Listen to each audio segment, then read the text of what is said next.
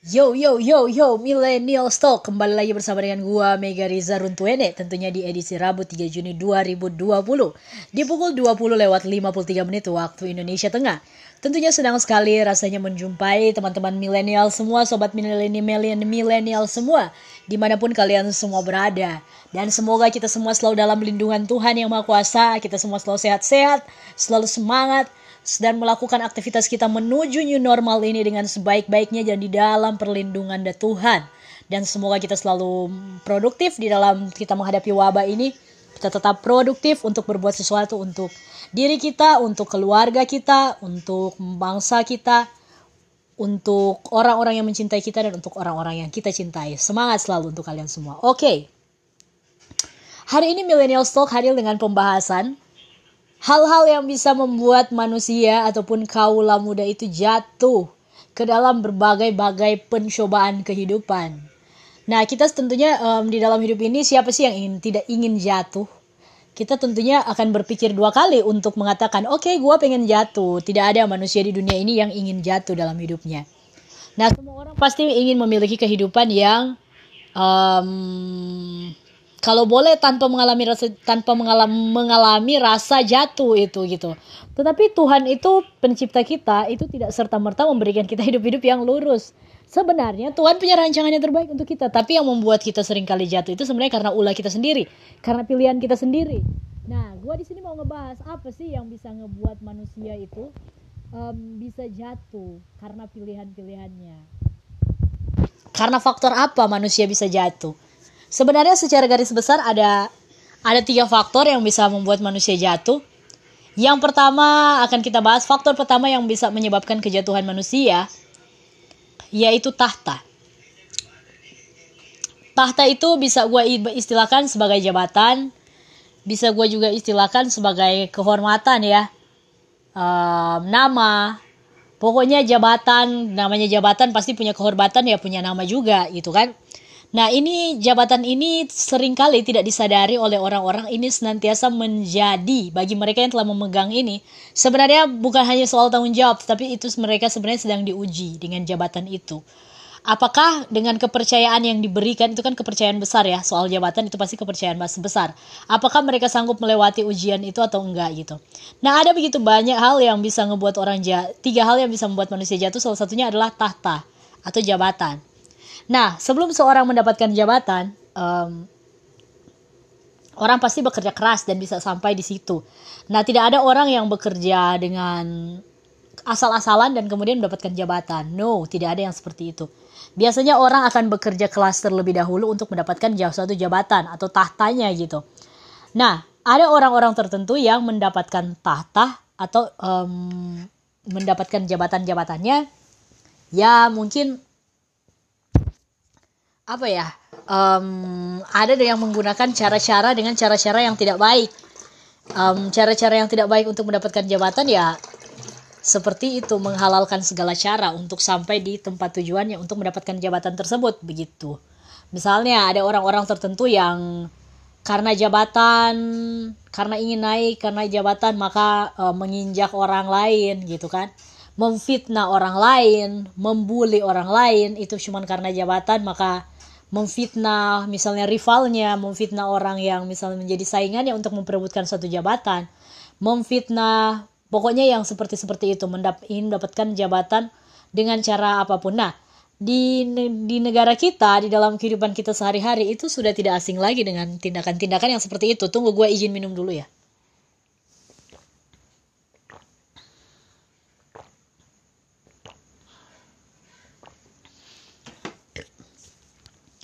Jadi praktek-praktek perebutan apa? Perebutan jabatan sebenarnya. Praktek-praktek perebutan jabatan di di tempat kita itu sebenarnya sudah sudah tidak um, tidak sudah menjadi rahasia umum lagi. Orang memperebutkan jabatan dengan saling mencungkel, orang memperebutkan jabatan dengan saling menjelek-jelekan, orang memperebutkan satu jabatan dengan berbagai cara seperti itu. Tentunya dengan cara-cara yang tidak baik.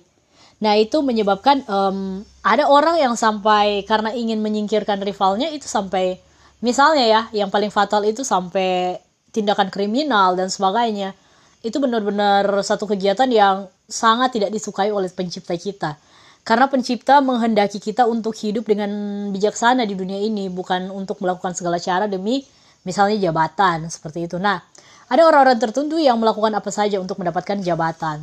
Banyak sekali kan orang-orang yang selalu memfitnah, melakukan fitnah untuk mendapatkan jabatan seperti itu untuk naik pangkat. Banyak juga orang yang uh, menjilat, melakukan penjilatan kepada atasan untuk supaya diangkat seperti seperti itulah. Nah, Tuhan tidak ingin sebenarnya jawaban jabatan yang kita yang kita dapatkan di dunia ini itu sebenarnya adalah tanggung jawab kita dan kesempatan kita untuk berbuat lebih banyak dan menjangkau lebih banyak orang untuk kita sebenarnya kita bantu gitu.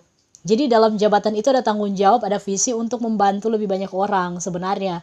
Tetapi kalau misalkan kita ingin mendapatkan jabatan karena dibutakan oleh keserakahan dan ingin mendapatkan pun dengan cara apa pun itu ya sebenarnya itu sudah satu tanda awas sebenarnya untuk kita gitu. Jadi jangan pernah mencintai jabatan ya karena jabatan itu adalah awal kejatuhan orang sebenarnya gitu. Dan jangan kita misalnya kita di satu misalnya kita di tempat kita terus kita ingin naik dan kita harus menjelek-jelekan misalnya orang rival kita yang misalnya kita anggap um, itu orang lebih misalnya lebih berkompeten atau misalkan lebih mungkin um, akan menjadi saingan berat dalam memperebutkan satu jabatan jangan seperti itu ya jadi perliharalah hati, jagalah selalu hati kita dalam segala kewaspadaan karena dari hati kita terus dipancar kehidupan gitu. Jadi peliharalah hati kita dari segala kewaspadaan ya, teman-teman. Dan kemudian untuk jabatan tahta ya. Kemudian yang kedua yang bisa yang jadi yang pertama yang bisa membuat orang jatuh ke dalam penjatuh itu dan ke dalam dalam berbagai pencobaan itu pertama ada jabatan, tahta. Kemudian yang kedua harta, harta atau uang. Nah, ini orang-orang yang banyak sekali orang-orang yang begitu menghambakan uang dalam hidupnya. Banyak sekali orang yang setiap hari kerja hanya untuk orientasi ke uang. Oke, okay, uang, uang, uang. Pikirannya hanya tentang uang setiap hari. Tapi sadarkah kita bahwa uang itu tidak akan pernah membeli satu, tidak akan pernah memberikan mampu memberikan kita satu detik pun dengan dengan uang kita tidak pernah bisa membeli kehidupan kita waktu kita satu detik pun gitu dengan uang kita tidak bisa menyogok Tuhan untuk memasukkan kita ke surga. Padahal misalnya perbuatan kita itu nggak baik kita nggak bisa menyogok Tuhan dengan uang. Kita tidak bisa menyogok Tuhan dengan uang untuk mendapatkan hidup kekekalan di kerajaan surga gitu. Tidak akan ada yang seperti itu. Uang itu sama sekali tidak berguna ketika kita ketika kita keluar dari bumi yang fana ini uang itu sama sekali tidak berguna So, kenapa Anda harus jatuh karena uang gitu? Ada banyak begitu banyak orang yang memprihatinkan di dunia ini akhir-akhir ini melakukan apa pun demi uang, melakukan apa pun entah perempuan ataupun laki-laki. Orang sudah tidak takut lagi melakukan berbagai macam kejahatan karena uang. Karena perlu tahu kalian perlu tahu bahwa akar dari segala kejahatan itu adalah cinta uang. Seperti itu. Jadi janganlah sekali-sekali kita mencintai uang uang ada sebagai fasilitas kita untuk ya di dunia ini kita juga perlu makan dan minum. Tidak perlu menafik bahwa kita punya kebutuhan di dunia ini. Tetapi janganlah jadi serakah. Jangan memiliki keinginan yang serakah ataupun terlalu berlebihan terhadap uang tersebut gitu. Tapi kita benar-benar harus memiliki satu keyakinan teguh bahwa uang pun kalaupun kita dipercayakan itu kita harus tahu berbagi dengan sesama. Jangan jadi serakah gitu nah keserakahan manusia ini yang sering kali membuat mereka jatuh ke dalam berbagai pencobaan. Karena itu hati-hati. Untuk perempuan ada yang menjual diri hanya demi uang. Dan itu hari ini gue mau katakan ke mereka yang misalnya menjual diri demi uang hari ini gue pengen bilang ke lo bahwa hidup kamu itu berharga sekali loh. Hidup lo itu terlalu berharga terlalu mahal banget untuk dijual. Bahkan pun dengan triliunan pun itu tidak akan pernah bisa membayar diri lo yang mahal banget sebenarnya Tuhan menciptakan lo tuh begitu berharga, begitu mahal. Jadi um, untuk millennials yang kebetulan mendengarkan podcast ini dan ada masalah di dalam hal demikian, demi uang kemudian menjual diri. Gue cuma pengen bilang bahwa hidup lo itu begitu berharga banget dan sangat sangat sangat berharga dan bahkan begitu mahalnya saking berharganya lu begitu mahal banget dan uang-uang yang ada di dunia ini pun dikumpulkan semua uang sekalipun itu tidak akan pernah bisa mampu untuk membayar diri lu yang sangat berharga gitu so kenapa kalian mau menukarkan diri kalian cuma demi uang seperti itu kemudian lagi Ada orang yang sampai memfitnah demi uang, ada orang yang sampai menjelek-jelekan demi uang, dan bahkan ada yang sampai membunuh orang karena uang. Ada kakak beradik karena persengketaan uang, warisan segala rupa itu berantem. Yang pengen gue bilang adalah uang itu tidak akan kalian bawa ke mana-mana. Uang itu cuma berlaku di dunia. Dan uang itu juga merupakan salah satu ujian untuk kalian semua gitu. Jadi kenapa harus berantem cuma karena uang? Bersyukur saja dengan apa yang Anda punya hari ini. Anda bisa makan, bisa bercanda gurau dengan keluarga, itu benar-benar satu anugerah gitu. Ada begitu banyak orang lain di luar sana yang tidak bisa makan. Karena itu jadilah orang yang bijaksana dan jangan serakah.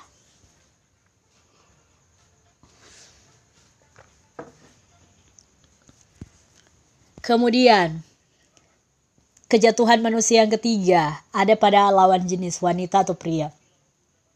Kalian masih ingat um, kisah dari Simpson dan Delilah?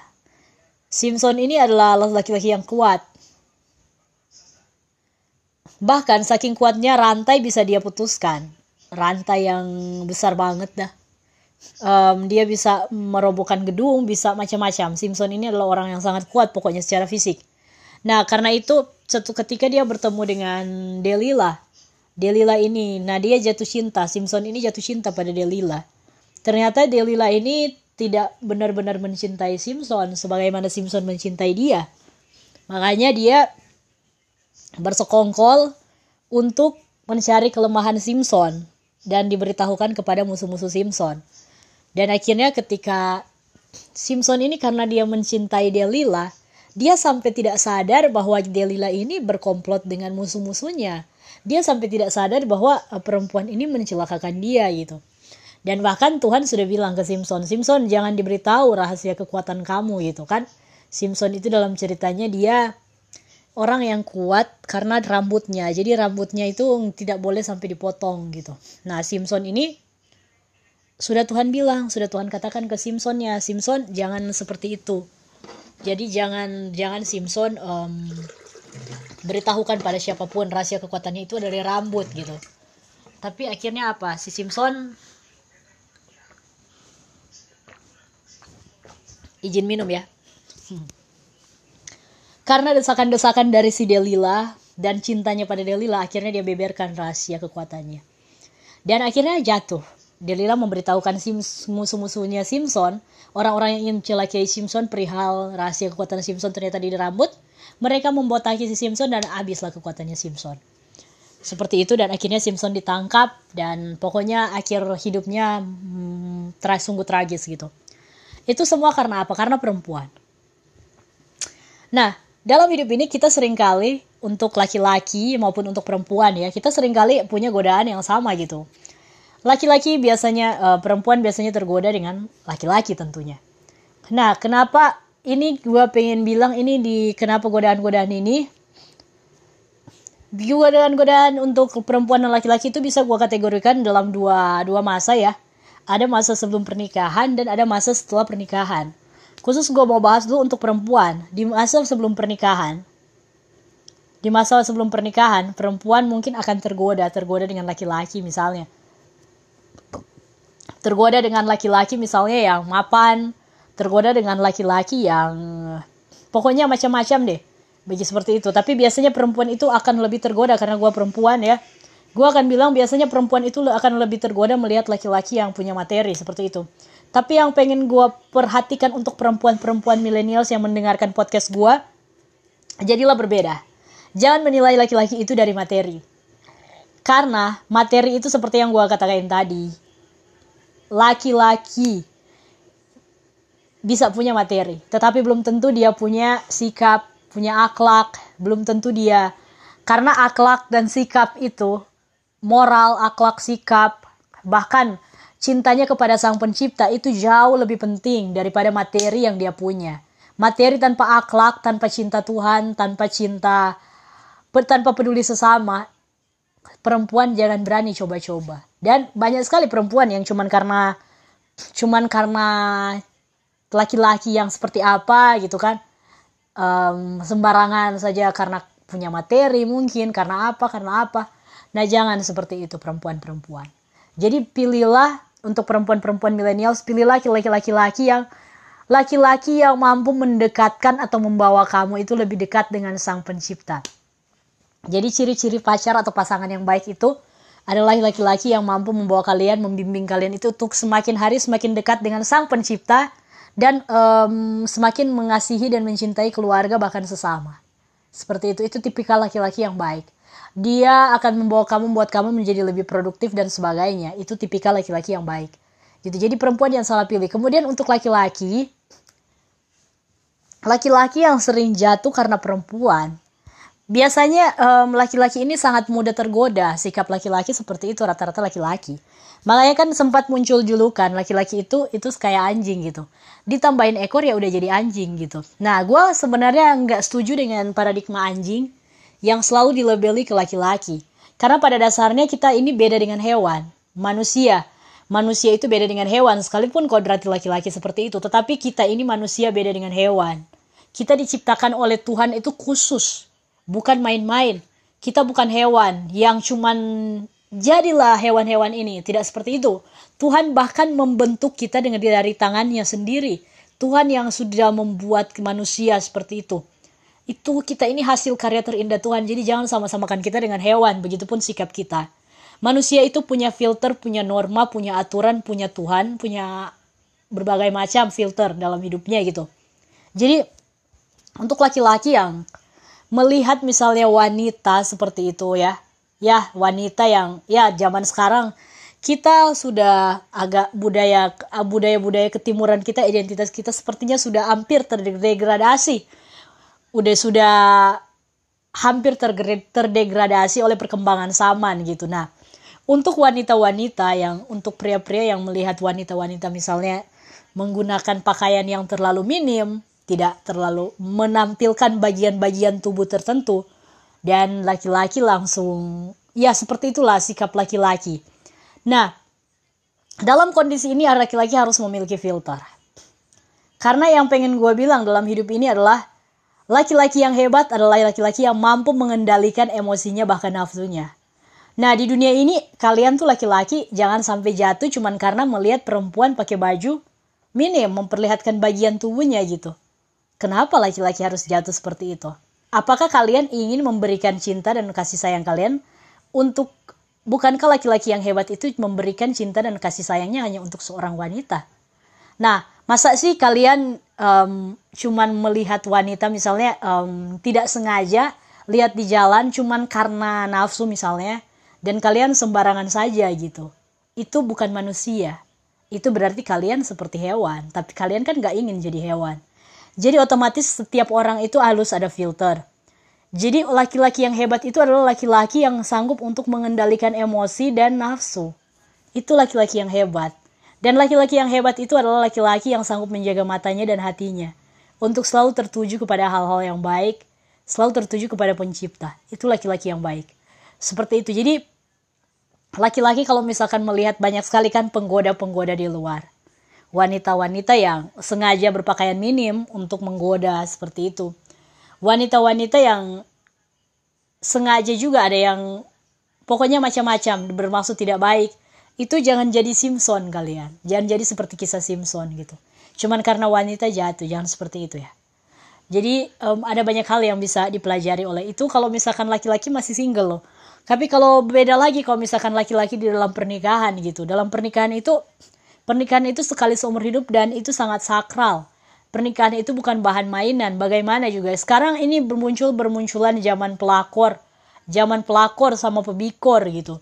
Dan orang-orang dengan bangganya juga menyebut dirinya dan dengan senang-senangnya juga seperti tidak ada dosa ketika merebut laki orang ataupun bini orang.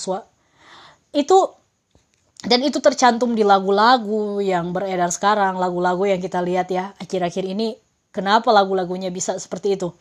Lagu-lagunya menitik berat, beratkan bahwa perbuatan pelakor maupun pebikor itu benar sepertinya.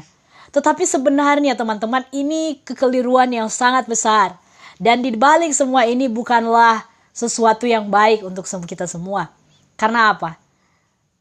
Masa sih orang um, misalnya kalian laki-laki yang sudah dalam pernikahan, masa sih kalian mau mengorbankan pernikahan kalian yang begitu sakral, keluarga kalian cuman untuk pelakor.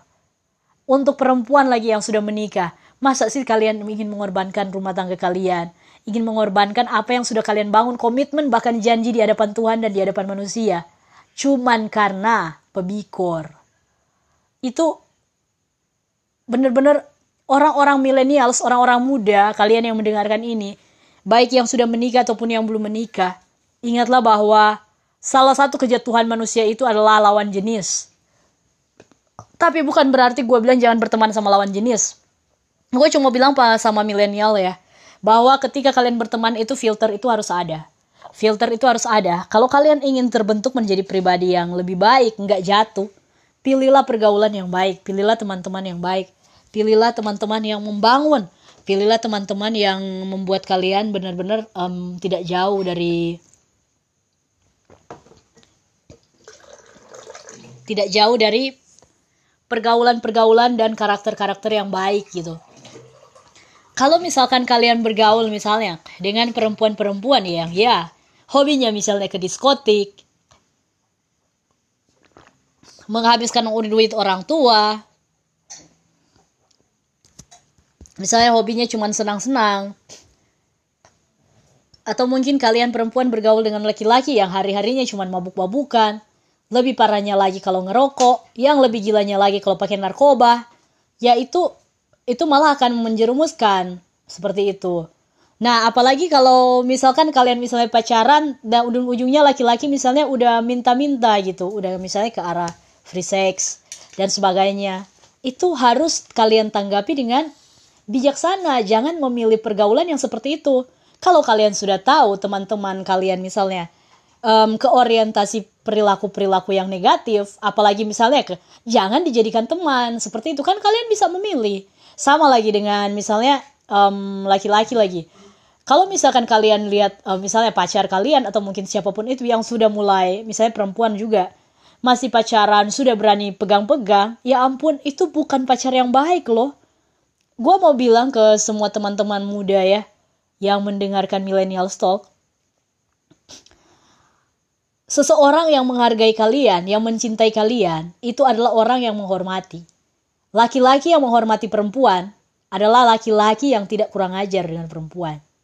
Kalau kalian perempuan, kalau misalkan kalian yang mendengarkan ini, terus kalian punya pacar, dan pacar kalian sudah berani pegang tangan kalian. Kalian masih pacaran, dia udah berani pegang tangan kalian. Ya kalau misalkan nggak sengaja nggak apa-apa. Tapi kalau misalkan dia sengaja, dan kalian diam-diam aja, itu akan berlanjut. Itu berarti kalau dia sudah berani pegang tangan kalian, misalnya dengarkan perempuan baik-baik, itu bukan laki-laki yang menghargai kalian. Ketika itu terjadi di masa pacaran. Jadi laki-laki yang menghargai perempuan itu adalah laki-laki yang menjaga perempuannya. Dan laki-laki yang benar-benar menghargai perempuan adalah laki-laki yang tidak akan menyentuh pasangannya di waktu mereka belum ada ikatan apa-apa itu laki-laki yang baik. Karena laki-laki yang baik tahu kehormatan dia ketika dia mencintai seorang perempuan, dia akan menjaga kehormatan perempuan tersebut. Itu yang paling penting untuk perempuan ketahui ya. Jadi jangan bergaul. Ketika teman-teman misalnya perempuan-perempuan gue pengen ngingetin karena gaya bergaul anak-anak sekarang itu beda banget dengan anak-anak zaman gue dulu gitu.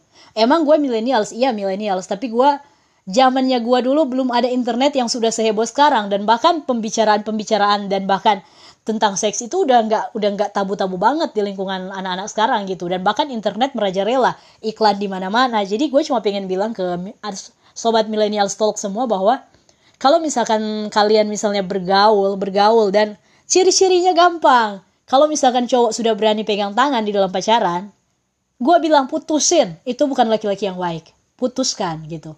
Karena ketika kalian mengizinkan itu akan berlanjut lagi. Apakah perempuan mau kalian misalnya jatuh ke dalam berbagai macam pencobaan? Apalagi umur kalian yang misalnya pacaran masih belasan tahun. Eh, hey, masa depan masa depan kalian masih ada, masih panjang coy. Kalau masih belasan tahun masih panjang. Jangan bermain api gitu. Masih muda, masih muda banget. Kalian masih harus mengejar sesuatu, tahu nggak sih? masa depan, pendidikan kalian. Ingat bahwa orang tua kalian nyekolahin kalian. Setiap hari mereka banting tulang. Cuman buat bayarin SPP kalian. Cuman biar biar kalian bisa sekolah. Jadi kalian perhatikan baik-baik. Umur belasan tahun, kalau udah ada berani, cuma udah ada cowok yang misalnya berani pegang tangan kalian, langsung putusin. Kalau misalkan kenapa nggak kayak begitu? Ingat kata-kata gue, dia nggak sayang sama lo. Kalau dia sayang, dia akan menghormati. Laki-laki yang mencintai perempuan, dia akan menghormati perempuannya. Seperti itu. Kemudian yang kedua, gue juga pengen bilang untuk sobat-sobat milenial sekalian, selain dalam masa pacaran untuk sobat-sobat milenial yang belasan tahun, gue juga pengen bilang ini untuk kejatuhan-kejatuhan orang ya sebenarnya. Gue juga pengen bilang menasihati semua pendengar untuk yang kalangan perempuan. Kalian tahu nggak? Kita bicara terbuka aja gini. Laki-laki itu tanpa pun kalian menggunakan pakaian-pakaian yang aneh-aneh, kalau misalkan dia emang udah kotor otaknya, emang udah kotor. Laki-laki memang seperti itu. Kebanyakan pemikiran mereka ya orientasi mereka ke arah seks seperti itu kalau laki-laki. Jadi perempuan-perempuan, kalau misalkan kalian keluar ataupun apa pun itu, coba perhatikan cara kalian berpakaian. Gitu jangan kalian keluar sengaja pakai baju yang belum selesai dijahit gitu perempuan-perempuan. Hello, kita ini bukan budaya barat. Kita ini orang timur yang memegang teguh budaya kesopanan. Memang dengan teknologi yang sudah seperti sekarang ini, kita bebas untuk belajar dari mana-mana. Kita melihat budaya barat, budaya budaya apa ya? Eh, Korean, Korean kan masih Asia ya, tapi ada gaya-gaya tersendiri yang udah udah beda banget dengan Asia gitu. Jadi udah beda-beda banget yang gaya-gaya yang udah kita bisa pelajari dari bangsa-bangsa luar, dari budaya-budaya lain gitu.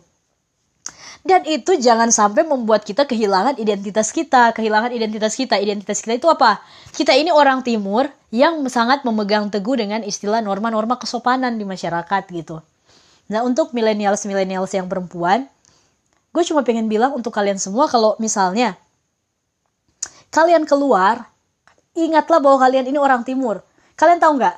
Kesopanan itu penting sekali. Dan kalian akan dihargai oleh laki-laki ataupun oleh orang-orang sekitar kalian jika kalian punya norma itu, norma kesopanan.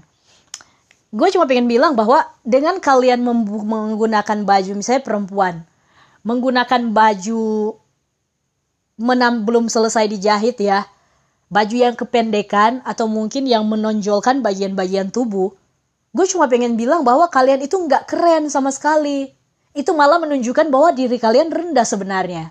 Karena apa? Kan kalian memamerkan sesuatu yang seharusnya tidak bisa dipamerkan. Itu cuman kalian aja yang tahu ama nanti kalau misalkan kalian udah nikah gitu. Jangan diperlihatkan, dipertontonkan kepada sembarangan orang. Itu nggak gaul. Itu tidak gaul. Sama sekali itu tidak gaul teman-teman muda. Itu bukan gaul. Itu kalian membuat mata laki-laki jatuh ke dalam pencobaan. Karena laki-laki ini Kalian tahu kan tentang laki-laki ya udah gue bahas di episode-episode sebelumnya. Baga bagaimana cara laki-laki itu melihat sesuatu. Dan kalau misalkan kalian nge seperti itu, misalnya kalian tampilkan di depan laki-laki yang masih umur belasan apalagi.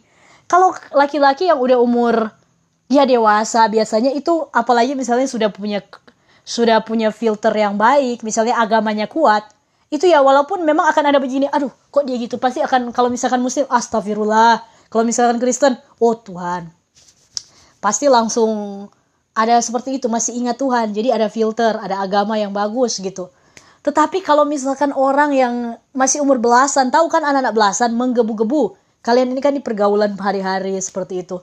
Coba deh kalian kalau misalkan kalian perlihatkan yang seperti itu gitu. Kalian pikir nggak?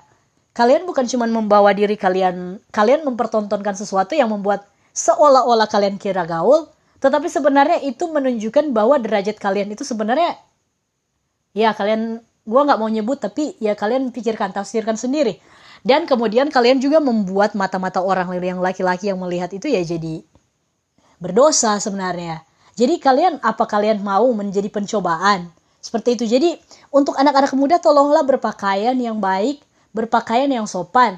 Jadi di dalam masyarakat kita itu bukan cuma cara bertutur kita yang harus sopan, tetapi cara berpakaian pun harus sopan gitu. Makanya seseorang itu akan dihargai sebenarnya dari sikap. Gue bilang, kecantikan itu nomor belakangan. Dan orang yang gaul itu, kebanyakan anak-anak muda sekarang berpikir bahwa tindakan-tindakan merusak diri itu sangat gaul. Misalnya, misalnya contoh, oke okay, gue um, tindik telinga tindik hidung tindik macam-macam mereka berpikir itu oh itu itu gaul gitu itu gaul tapi sebenarnya itu bukan gaul. Misalnya tindik-tindik ya tindik telinga untuk perempuan itu wajar ya itu perhiasan ya. Tindik telinga untuk perempuan wajar ya. Ini gue bicara yang cowok loh. Cowok misalnya tindik tindik tindik hidung tindik telinga tindik telinga tindik telinga lagi bukan cuma satu lagi lima lagi berjejer. Gitu. Kemudian hidung dipasangin anting katanya gaul gitu. Eh itu bukan gaul itu ngerusak lo itu tahu. Gimana cowok-cowok coba kalian tahu nggak cowok-cowok ganteng yang punya postur tinggi? Misalnya kalian mungkin suatu saat nanti bisa misalnya yang punya cita-cita misalnya masuk angkatan kan? Jadi tentara misalnya. Jadi TNI siapa lo yang nggak mau jadi TNI iya kan? Kebanyakan cita-cita laki-laki seperti itu. Nah kalian kalau yang bercita-cita jadi TNI jangan mimpi kalau udah tindik-tindikan gitu bisa masuk. Yo. Itu kayak millennials. Jadi itu bukan gaul itu merusak sebenarnya dan orang yang udah tindik-tindik begitu ya bahaya banget sih gitu jadi secara penampilan secara jangan men, jangan mema, jangan menganggap bahwa gaul itu sesuatu yang merusak diri sendiri. Atau ada yang lebih simpelnya gini. Wah, orang itu kalau merokok itu gaul karena kan ikut-ikut teman kan. Waktu itu teman merokok semua. Akhirnya dibilang sama teman gitu. Kita misalnya laki-laki uh, bergaul turun ke lingkungan pergaulan yang dulunya tidak merokok tiba-tiba masuk ke dalam dunia misalnya pergaulan seperti itu kan. Tiba-tiba merokok laki-laki gitu. Laki-laki tiba-tiba merokok. Karena dia bergaul sama orang-orang dan dibilang sama teman-teman gini ya lo nggak gaul sih coba dong dites rokok gaul lo rokok gaul gitu. Akhirnya dia nggak jadi dia nggak tahu merokok akhirnya cuman karena kata-kata teman cuman karena ingin diterima di dalam pergaulan maka merokoklah dia gitu nah akhirnya apa setelah merokok itu kan menyebabkan addicted di situ kan ada zat-zat yang menyebabkan kecanduan Nah, kalau misalkan kalian udah kecanduan, mau berhenti pun susah banget. Susah. Susah. Karena menyebabkan kecanduan.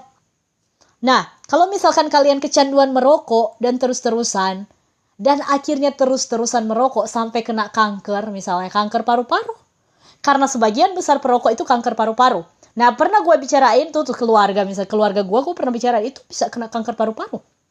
Eh malah dibilang, oh enggak, ini ini juga udah ngerokok udah lama nggak sakit-sakit. Ya iya tunggu aja. Gitu dan gue lihat kakek gue itu sehat-sehat.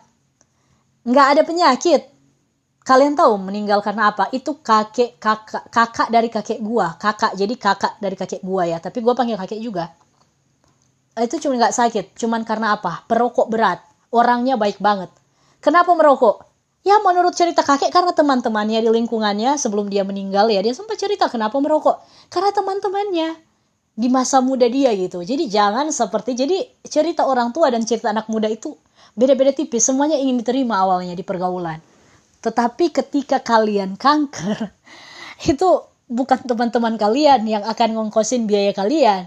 Ketika kalian di rumah sakit bukan teman-teman kalian yang akan menjaga kalian yang akan susah itu bukan teman-teman kalian, tapi kalian dan keluarga kalian gitu. Mau kalian merusak diri dengan cara-cara seperti itu. Itu yang pengen gue bilang. Jadi jangan sekali-sekali kita menganggap bahwa kebiasaan-kebiasaan buruk dan destruktif itu yang merusak-merusak itu kita anggap itu sebagai kata gaul. Itu nggak gaul sama sekali teman-teman.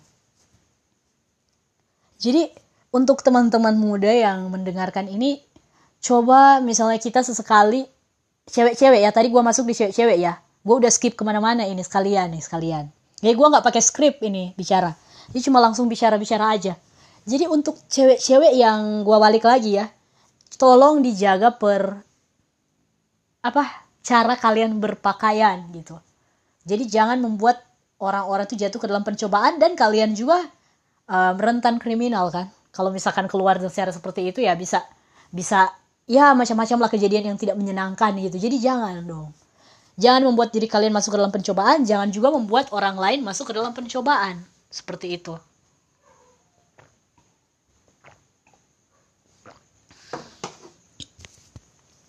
Kemudian, selain untuk cewek-cewek, juga untuk cowok-cowok, kalau misalkan cowok-cowok lagi gue pengen saranin nih, Kalau kalian pacaran, tolong dihargai perempuannya.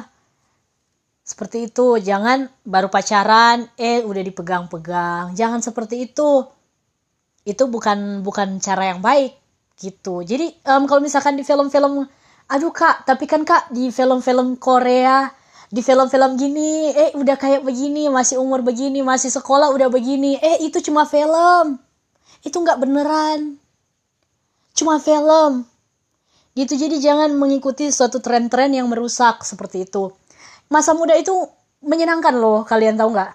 Kalau kalau misalkan kalian resiko ya kalian pikir um, cinta itu kan ya otomatis kalian akan berujung ke apa? Kalian yang umur masih belasan masih ingin tahu dan coba-coba segala sesuatu kalian nggak tahu kan inti dari coba-coba kalian itu apa ketika kalian coba-coba dan kemudian menghasilkan satu individu baru yang gue sebut dengan anak misalnya Nah, kalian pasti mau nggak mau harus berkeluarga. Kalian tahu nggak berkeluarga itu apa? Berkeluarga itu tidak seenak kalian pacaran, cu. ya ampun, berkeluarga itu tidak seenak waktu kalian pacaran, yo. Berkeluarga itu tanggung jawab, hello. Dan umur belasan tahun, ya gue aja yang udah 26 tahun. Jujur-jujur banget gue hari sampai hari ini pun masih susah banget buat bilang, oh oke udah siap 100% untuk berkeluarga. So, ya kenapa kalian? Kenapa bisa seperti itu?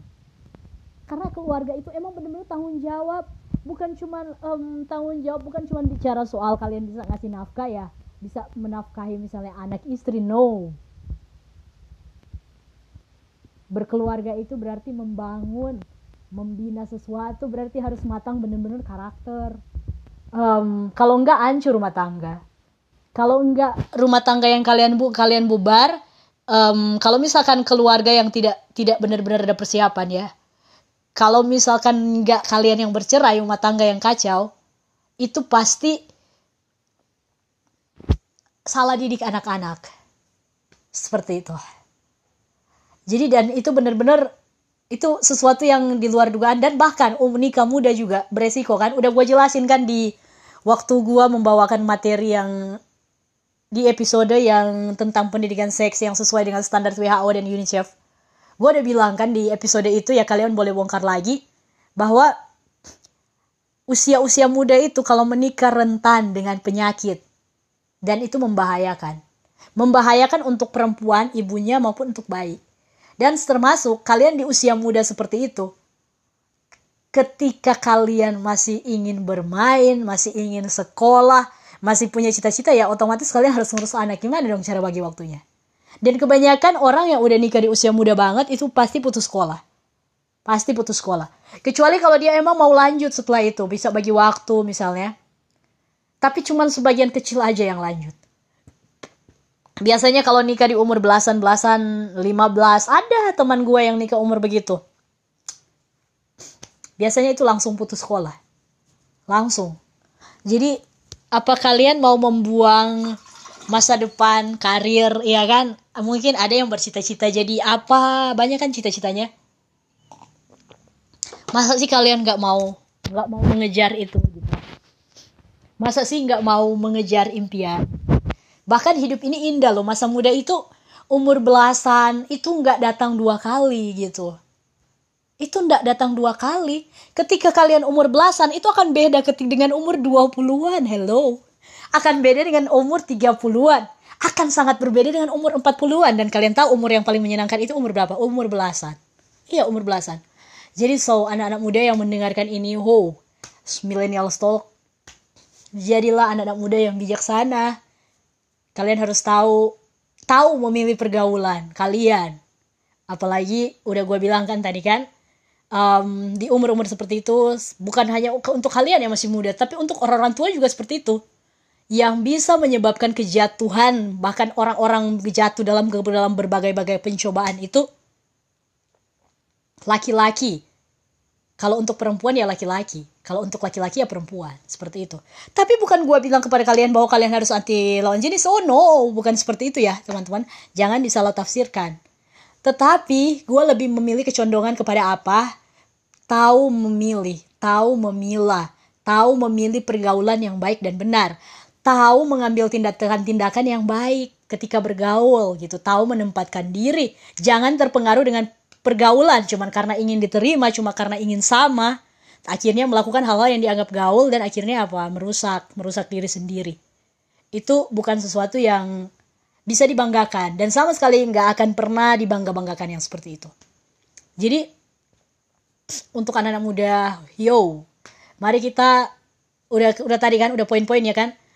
Pertama tiga kesejahteraan manusia jadi tahta jabatan kan jabatan. Nah jangan melakukan apa pun untuk jabatan ya kan jangan cungkel menyungkel ya cungkel cungkelan gitu kan. Nggak baik nggak baik banget. Gitu. Jadi kalau misalkan ngelihat orang lain naik ya udahlah ya.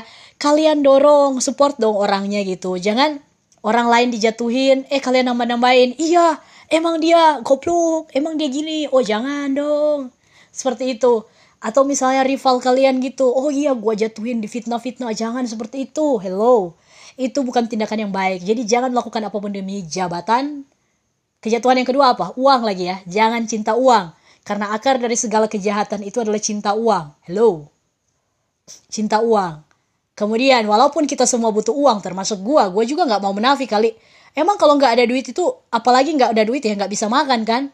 Tetapi jangan menjadikan uang itu benar-benar prioritas yang paling pertama dan kalian melupakan Tuhan dan keluarga maupun sesama. Atau cuma karena uang ataupun jabatan kalian malah jadi serakah gitu. Oh jangan dong. Kemudian yang ketiga, yang udah gue jelasin tadi.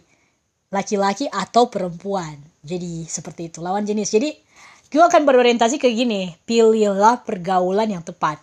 Karena pergaulan kita menentukan kualitas hidup kita sebenarnya. Anak-anak remaja itu adalah masa atau momen di mana kalian itu bakalan mencari jati diri. Jati diri. Nah, kalau kalian lagi mencari jati diri, carilah benar-benar gua saran gua adalah pilihlah teman-teman yang membangun, yang berbau positif untuk kalian gitu. Yang membuat hidup kalian maju. Teman-teman yang mampu mengajak kalian untuk berbuat sesuatu yang baik-baik gitu. Atau pilih pasangan yang mengajak kalian makin dekat dengan Tuhan. Pilih pasangan yang membuat kalian makin semangat belajar makin semangat berprestasi seperti itu jadi pilih-pilihlah selalu yang terbaik yang terbaik yang terbaik seperti itu jadi masa muda itu gunakanlah dengan sebaik-baiknya. Dan jangan sekali-sekali ketika kalian mendengar lagu lagu-lagu tentang pelakor, pebikor gitu dan kalian bercita-cita dengan bangganya kalian karena lagu-lagu ini digaungkan di mana-mana kan. Menyanyi pakai musik DJ yo tentang pelakor akhirnya kalian terobsesi juga untuk menjadi seperti itu. Aduh jangan seperti itu ya. Itu bener-bener itu gue bilang ya ke kalian ya itu bukan sesuatu yang patut dibanggakan ya. Jadi jangan pernah seperti itu. Jadi di dalam hubungan itu jadilah manusia yang setia berintegritas dan ya semua ada waktunya. Ada waktunya. Semua ada waktunya. Jadi jangan jangan memaksakan sesuatu sebelum waktunya gitu. Jadi umur umur yang belasan ya sekolah belajar kejar cita-cita serius berkarya kembangkan kreativitas seperti itu. Ayo bangun dong. Ada ini kan ada yang hobi memasak bangun. Um, bangun usaha biarpun masih muda. Ayo ayo bangun usaha gitu biarpun masih muda. Yang hobi masak coba-coba masak. Siapa tahu enak. Bisa menghasilkan duit kan lumayan gitu kan?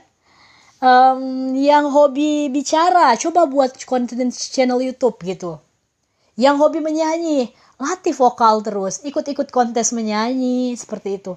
Pokoknya um, apa pun bakat kita gue tahu semua orang itu dikasih bakat sama sang pencipta ya.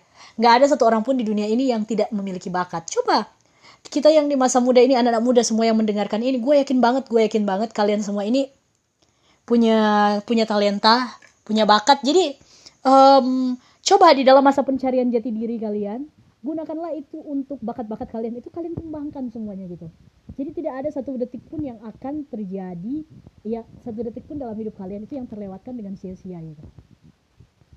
Dan tentunya selalu berjaga menjaga pergaulan.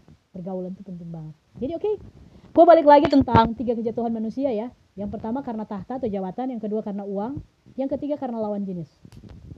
Nah, semoga tiga hal tersebut tidak membuat serta-merta kita semua menjatuh ke dalam berbagai pencobaan. Kita kan tahu juga kan, gak ada manusia yang sempurna. Iya bener dong.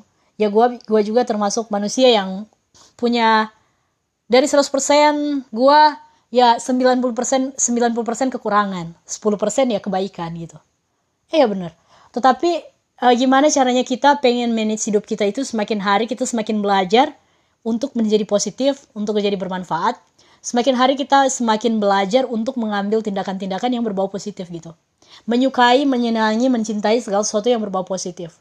Itu saja sebenarnya. Dan itu memang tidak tidak gampang karena di dunia ini lebih banyak destruktifnya daripada konstruktifnya.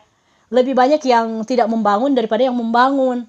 Nah otomatis kita harus pinter-pinter. Karena kalian tahu nggak ketika kalian jadi berbeda ketika kalian jadi diri kalian sendiri yang baik yang apa adanya maka kalian itu akan tetap terlihat menarik dan identitas kalian itu akan ditiru orang jadi jangan meniru-meniru ya sesuatu yang keliru yang salah jangan tirulah sesuatu yang benar-benar positif. Kalaupun kalian nggak bisa lihat di mana-mana, jadilah yang positif supaya kalian ditiru, bukan kalian yang meniru.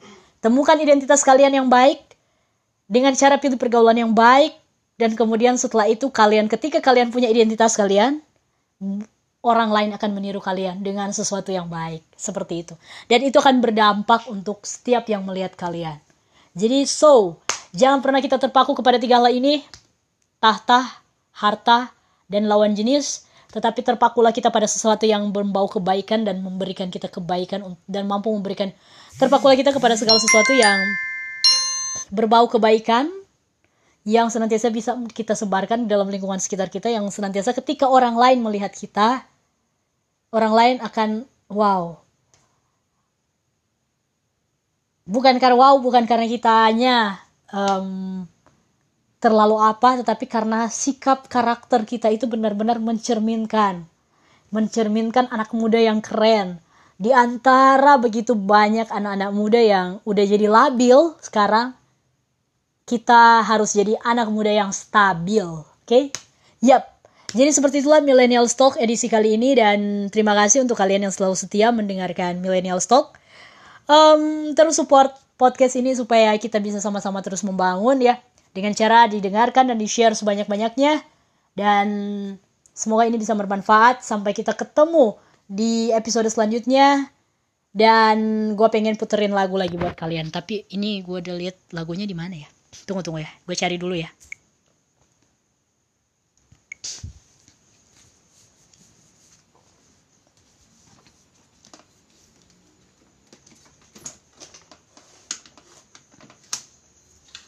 panas buat mendidih tadi.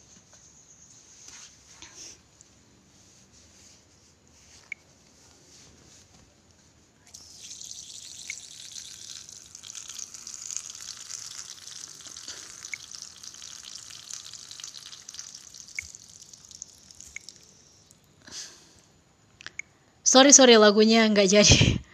Oke jadi kita closing di sini ya teman-teman. Sampai ketemu di episode selanjutnya. Bye